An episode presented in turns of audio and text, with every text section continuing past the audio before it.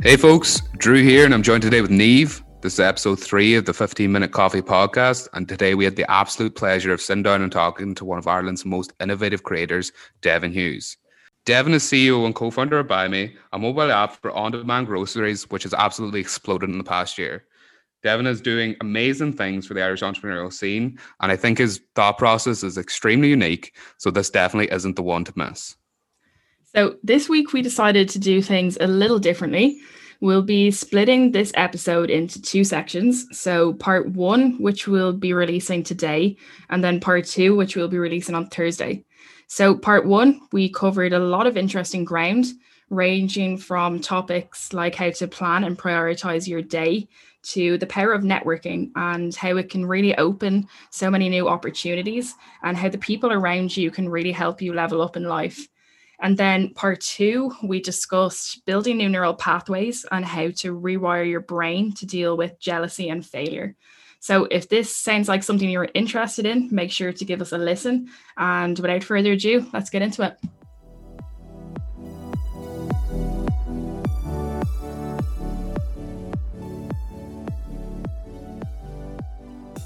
Hey folks, episode three of the 15 minute podcast today, and we are joined by Devan Hughes. How's it going, Devan? I'm good, Drew. Very good. Thanks for having me. We'll just jump in with the first question here.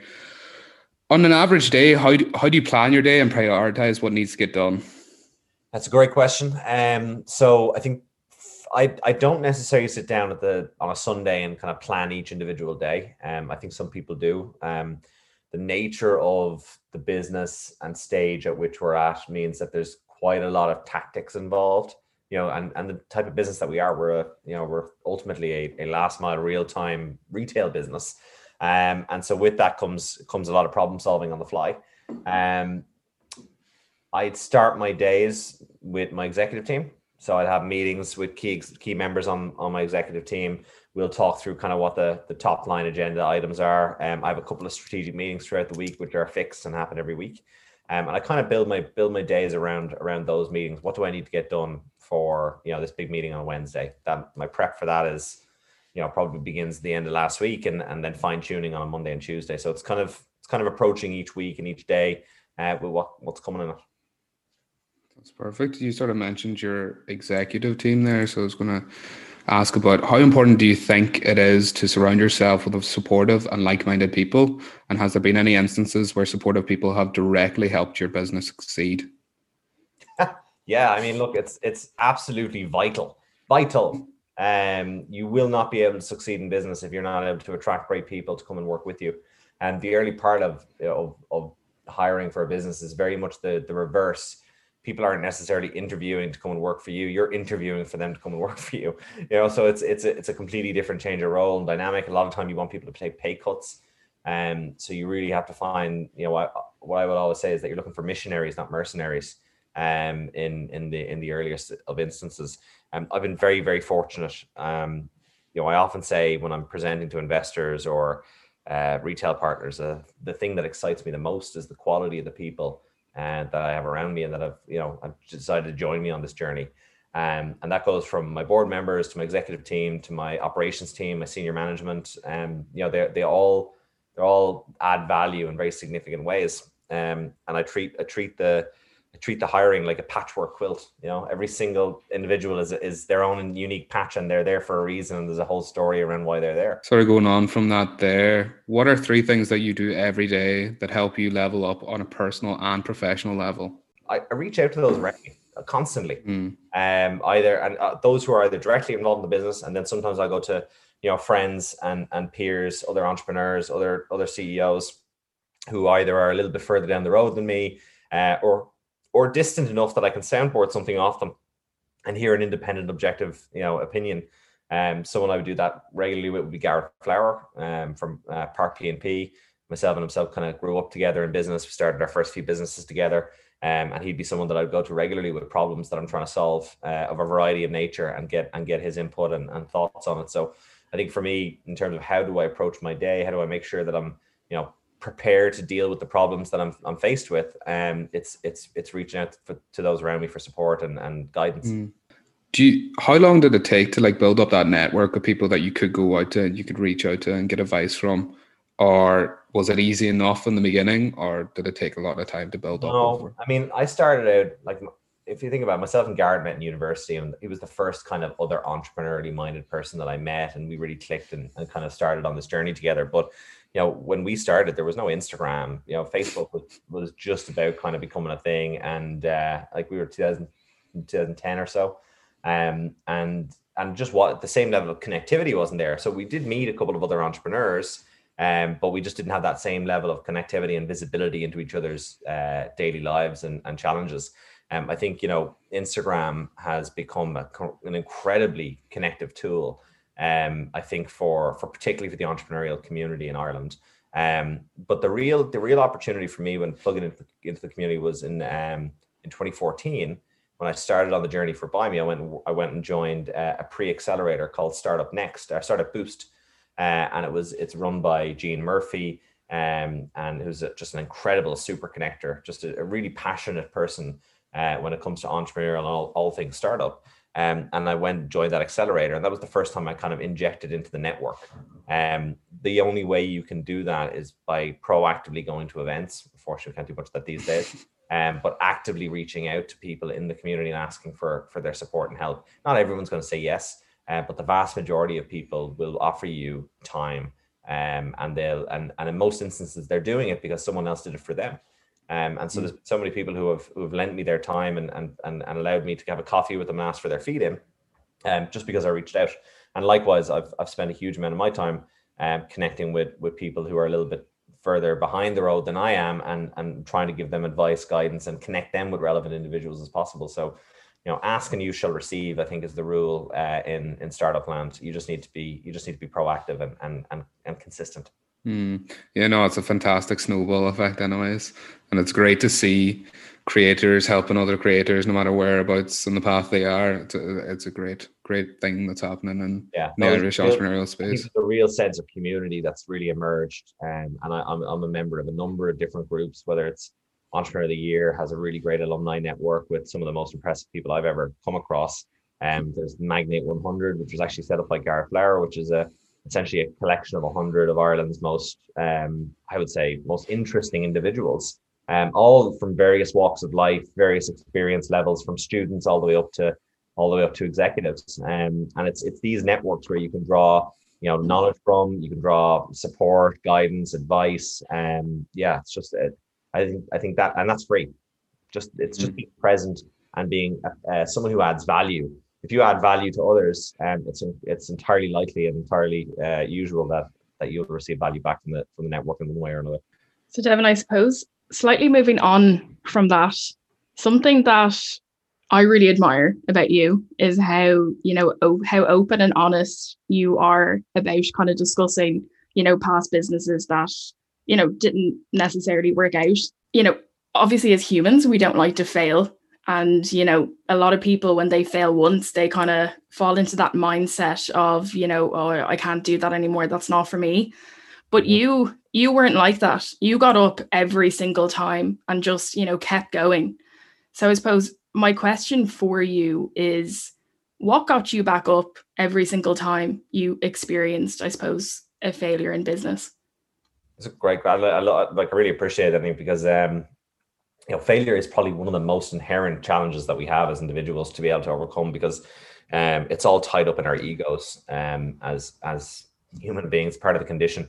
Um, I think you know the first first one was really difficult for me. Um, coming to terms with the concept that I the business I had started was not succeeding and was going to fail. I, I, I often say I, I, kept I kept a hold of that business and kept it alive, like on life support uh, for about a year longer than I should have, rather than just kind of taking it behind the barn and you know finishing it off. Um, I really kind of just struggled with the idea of you know what does it mean if this business fails? What does it mean for me?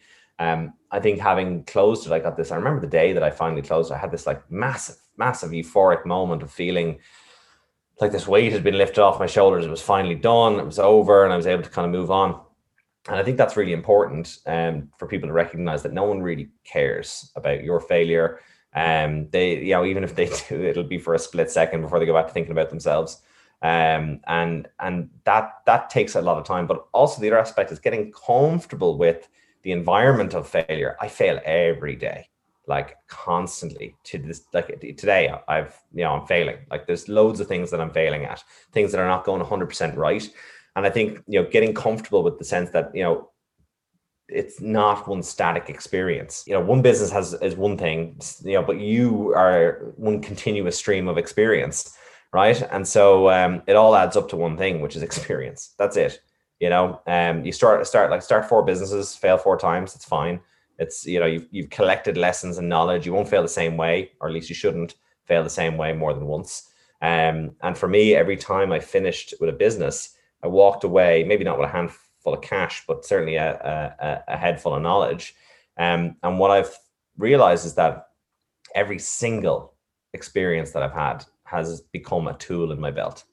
Um, and and I, I say that and, I, and now I've even expanded that past just those four businesses and back to my previous jobs. I think about like my you know the first time I learned to sell insoles at, at Foot Locker as an upsell to to, to trainers, um, or I think about how building very quick, rapid rapport with different personalities when I was a waiter at Hard Rock Cafe, um, so that I could earn better tips and I would create engaging stories uh, in the moments that I was at their tables, you know, and these are the types of skills and abilities that you can bring into any workplace or any professional environment and they, they add value.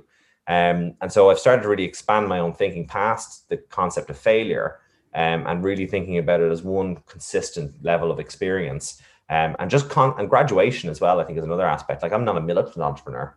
Um, a lot of people think that like you have to start a business. If you're an entrepreneur you have to be this hardcore entrepreneur. I'm certainly not. Um, i've been an entrepreneur. I've been an employee. Um uh, and i love working for great companies. I love building great companies. Like for me it's all it's more or less all the same thing. I just love working with great people um, and doing good work. And so for me I, I don't kind of put those boundaries around myself. Um you know i try i try to give myself as much freedom as possible to think about uh very how i fit in various different roles and various different uh, types of types of uh, businesses. I think just having that fluidity of thought i think is really important. The sooner you kind of realize how important failing is and how you know it really helps you kind of get to nearly where you're meant to be. But i think a lot of people it's not until they get to that point where they're you know they're successful and then they look back and realize you know everything i've been through you know the tough times they've really helped me to get here 100% but I, I always it's, it's so interesting how big how big a barrier failure becomes in our lives right i mean when we're talking i'm I may be looking at it through a slightly different lens. I, I have a, six month old son now, um, and I'm watching this little human develop every single moment of every single day. And I find it so interesting. He's failing all the time. Like he's bumping his head, he's rolling over, he's you know getting stuff stuck in his face. Like he's failing every single moment of every day at everything because he doesn't know how to do anything. Um, and so it's it doesn't inhibit him. He continues to try, continues to do it. It's just this natural force of you know of of progression.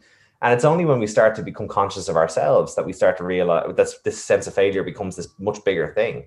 Um, and, and a lot of it comes, I think, down to the environments that which we surround ourselves in. Um, I think society has uh, has a lot to do with it.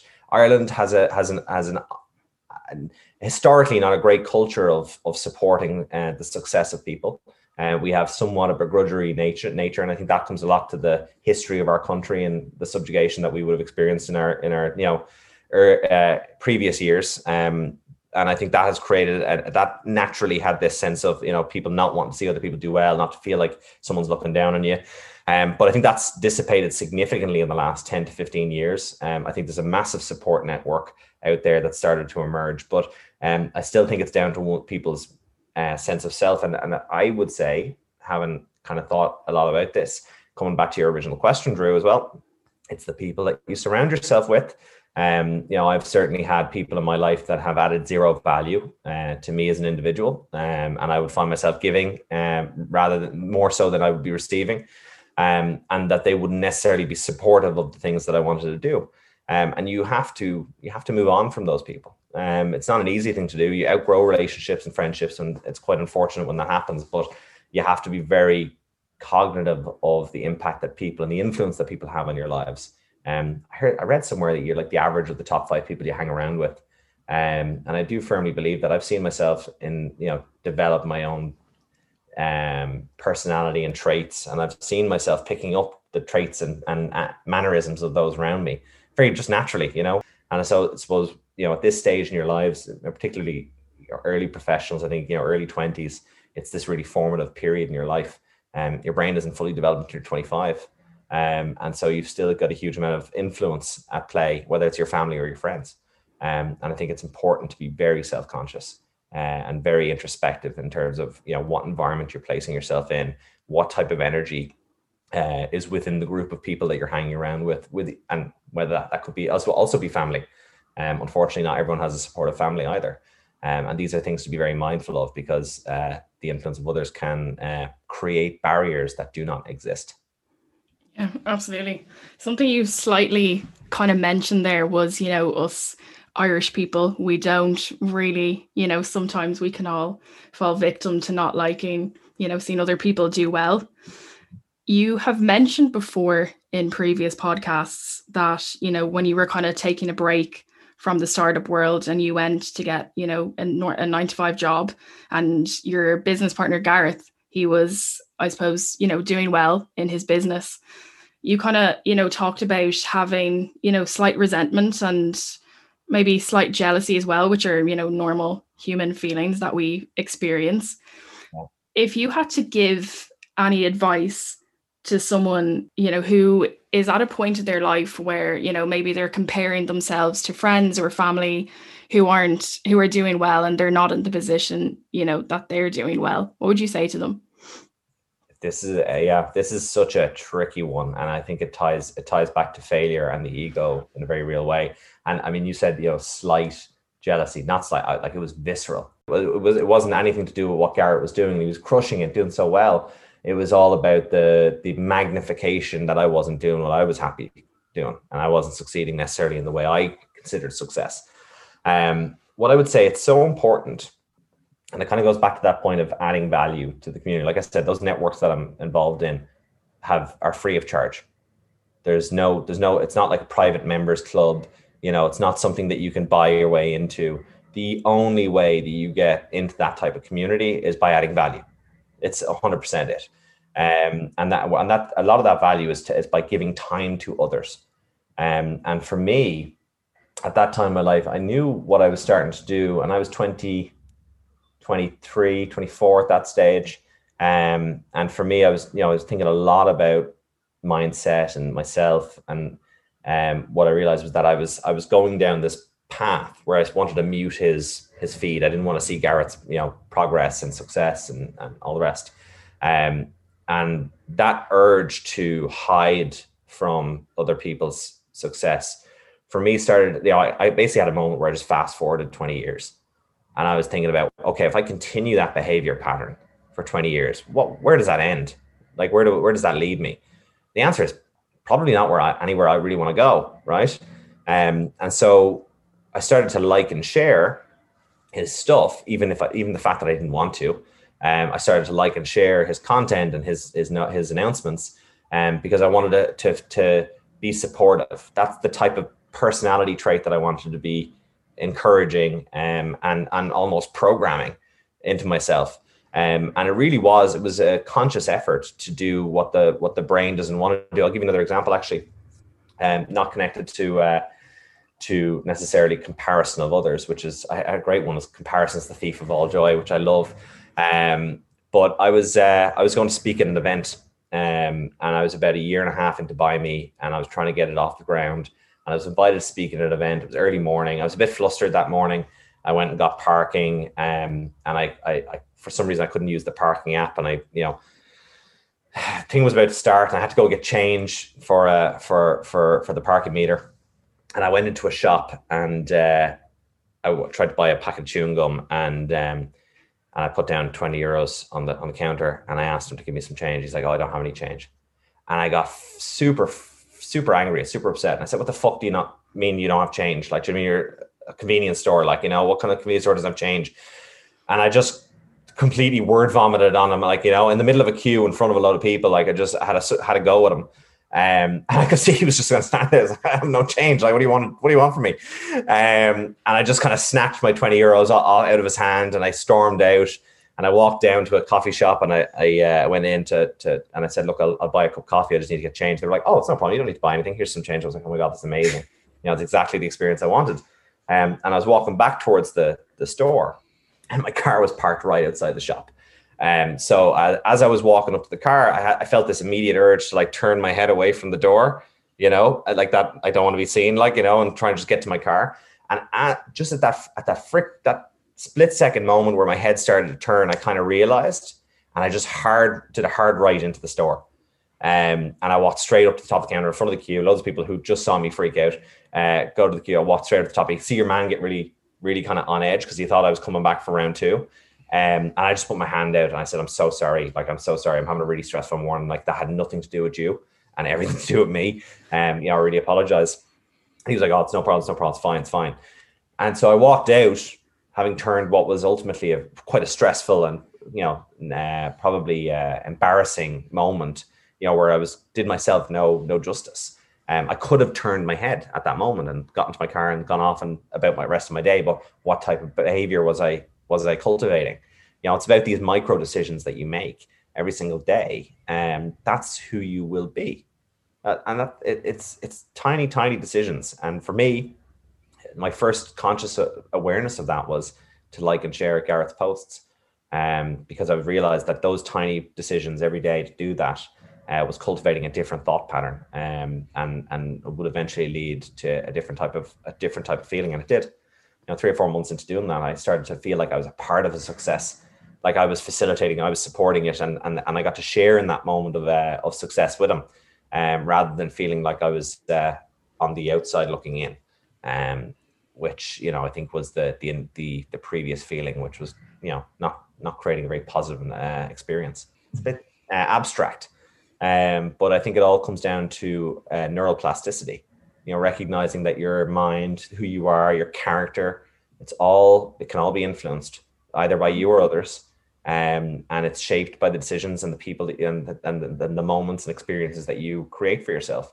Um, if you're very cognitive of that, and if you're very deliberate in deciding who you're going to be around, where you're going to be, and what you're going to participate in, um, you start to become a little bit more conscious, a little bit more self-aware of, of what, what impact that actually has on you.